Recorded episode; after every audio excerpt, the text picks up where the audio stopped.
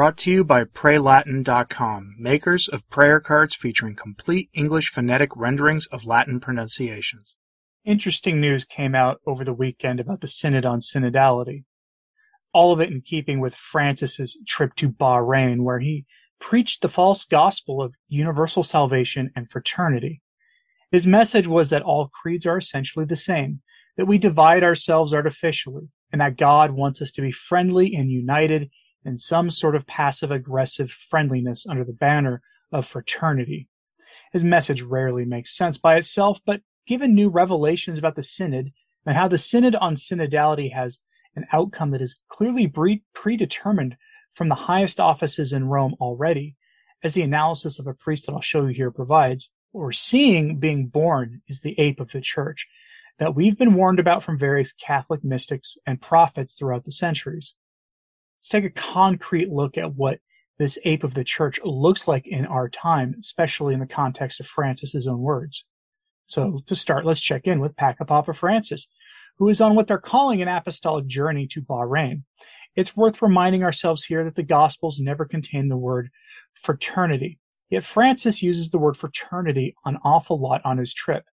The official Francis Twitter account likes to tweet out quotes from Francis from his homilies and speeches whenever he makes these trips.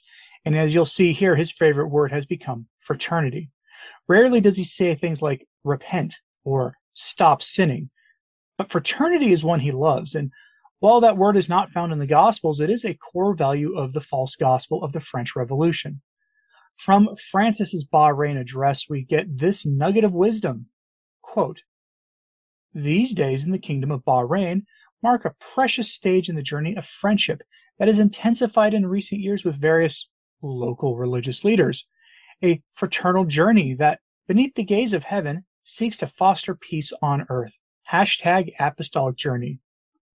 That is what the Lord asks of us to commit ourselves to practice universal fraternity, to persevere in good even when evil is done to us, to break the spiral of revenge by disarming violence and demilitarizing the heart.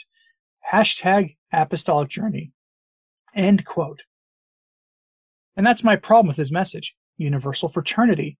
If you want a universal brotherhood of some kind, that only comes through Jesus Christ and his church, through a call to conversion, and people sacrificing everything to make that happen, not through putting aside beliefs that people feel so strongly about that they used to be willing to sacrifice everything for them in the name of now a group hug kumbaya mentality that solves nothing, but turns everyone lukewarm in their beliefs. That is what Francis is preaching lukewarmness, which is all the better to be manipulated by his secular allies, who seem to be behind everything that he does. His Bahrain trip is a perfect encapsulation of the Synod on Synodality, which is openly seeking to change the faith in order to make the church appear more welcoming and embracing of all those things the church had inerrantly previously called sinful. All the way through church history, these things were called sinful. And yes, the church is not mere, merely welcoming sinners here in the synod, but welcoming sin itself. No longer is, a call, is there a call to repentance.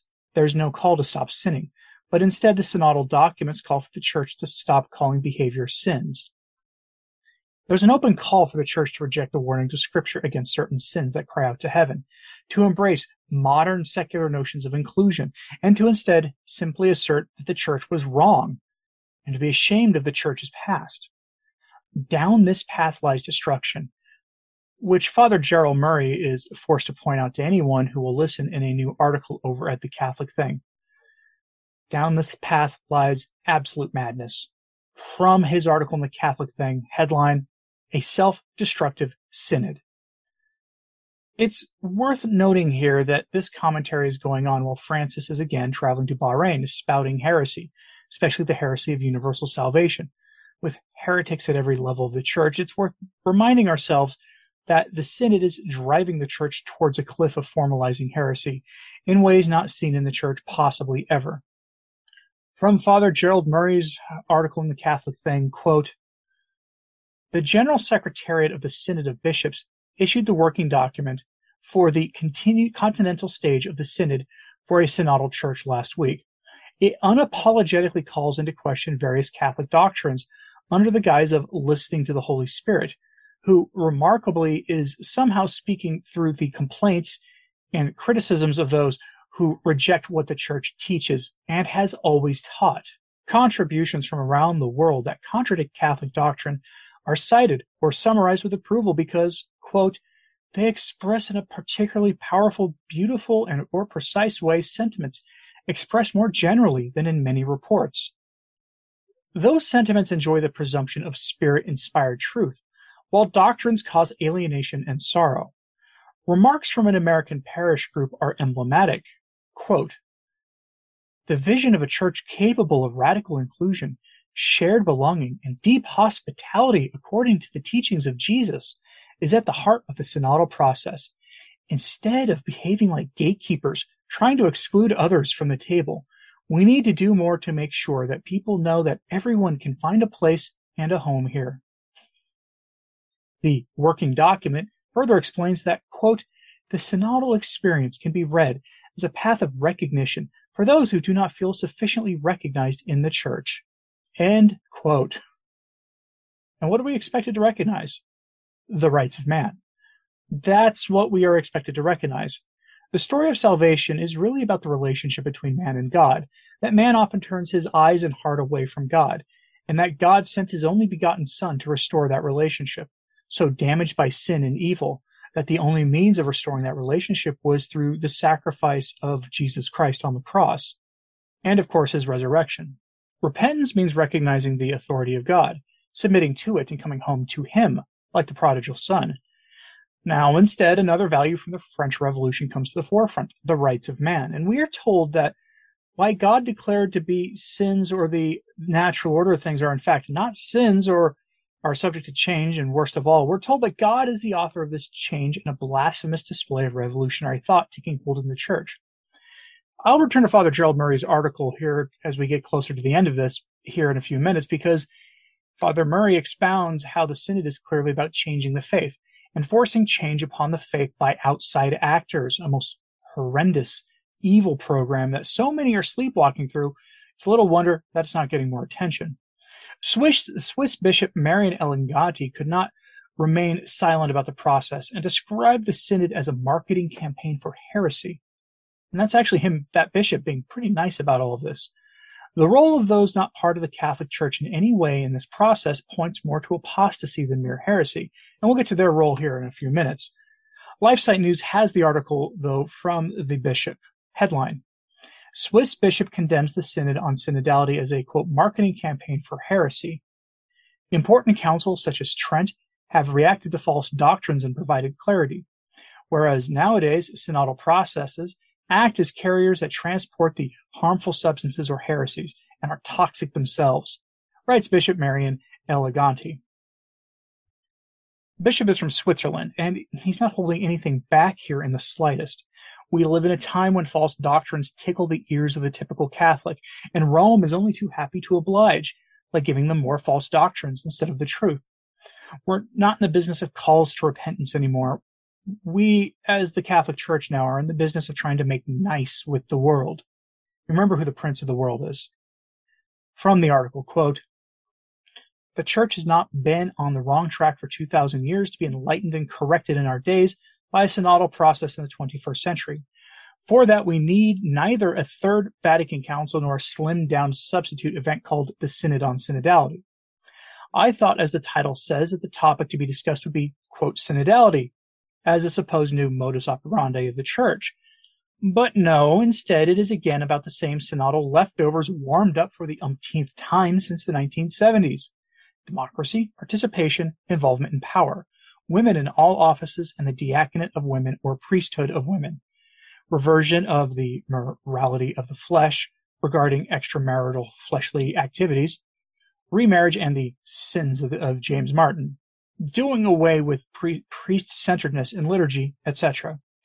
We all know this. The repeated proposals are poured over and over into new bottles on which the labels listening, inclusivity, welcoming, diversity, and equality are now pasted into a kind of marketing campaign that sells yesterday's produce as fresh and sells it politely to the man or woman. They are all nice sounding, emotionally positive terms, but they are empty phrases in relation to the truth or correctness of a position that is at stake. When it comes to theft and speeding, we are exclusive. Apparently, it is only in doctrine that we must not be. Besides, in the gospel and the words of Jesus, there is clearly exclusivity. There are people are there people are excluded from the wedding hall or are thrown out of it to a place where weeping and gnashing of teeth prevail. These are the words of Jesus. We have forgotten that the church is a teaching church, the ecclesia docens, a mater et magistra, mother and teacher of truth and morality or faith, not a sleepwalker to be taken by the hand by the spirit of the age. She has always been led by the Holy Spirit through the times and does not contradict herself in her teaching. For example, in the judgment of the James Martin sin, a great evil in the clergy of the last 50 years, which is still not tackled, but all the more successfully covered up, including at the very top in the Vatican. There's an accusation there, by the way. Although all studies have shown that the majority of Ted McCarrick problems in the clergy have James Martin connotations, the scandal is framed and glossed over with the term clericalism or misuse of power.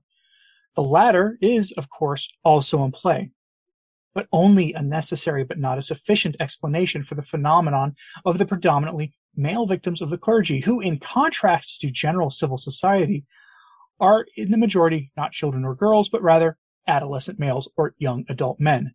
End quote. He got pretty spicy there at the end, didn't he? My detractors like to claim that I'm being hyperbolic by claiming the Synod of Synodality is a Third Vatican Council. Maybe they'll take a conciliar bishop's word for it instead. He certainly has more authority on the subject than I do, and he's not like a radical traditionalist in any, by any stretch of the imagination. The Synod on Synodality is meant to have a revolutionary impact on the church, one that Vatican insiders whisper Francis admits he won't be around to implement, but instead hopes that his successor will be, and that he is taking steps to ensure that his successor is a Francis II, as opposed to a Pius XIII. We'll see about that, of course, but this much is clear. The Synod is not about solving problems plaguing the church. If it was, the Synod would focus on expelling all the spiritual sons of Ted McCarrick and Maciel from the priesthood. It would reinforce clerical celibacy, not undermine it, and would instead redouble the efforts to bring holy men called to the priesthood into the ordained life. That would require a reforming of the seminaries and numerous other things, but instead the church accepts the secular notions of the day and the infernal messaging of the secular world that the church is in the wrong and always has been. It needs to get with the times that somehow clericalism has been a problem basically since the time of Christ, and that the church has gotten off track until very recently at Vatican II in a bizarre modernist version of the Protestant error of the Babylonian captivity.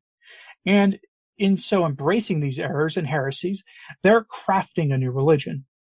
Here's really what that looks like.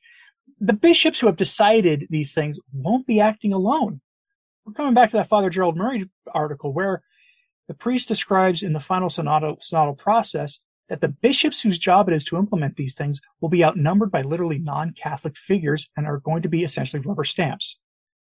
From his Catholic Thing article, quote, in the next phase of this self-destructive social process, the Continental Assembly scheduled for early 2023, the world's bishops are instructed that all assemblies be ecclesial and not merely episcopal, ensuring that their composition adequately represents the variety of the people of God bishops, presbyters, deacons, consecrated women and men, laymen and women.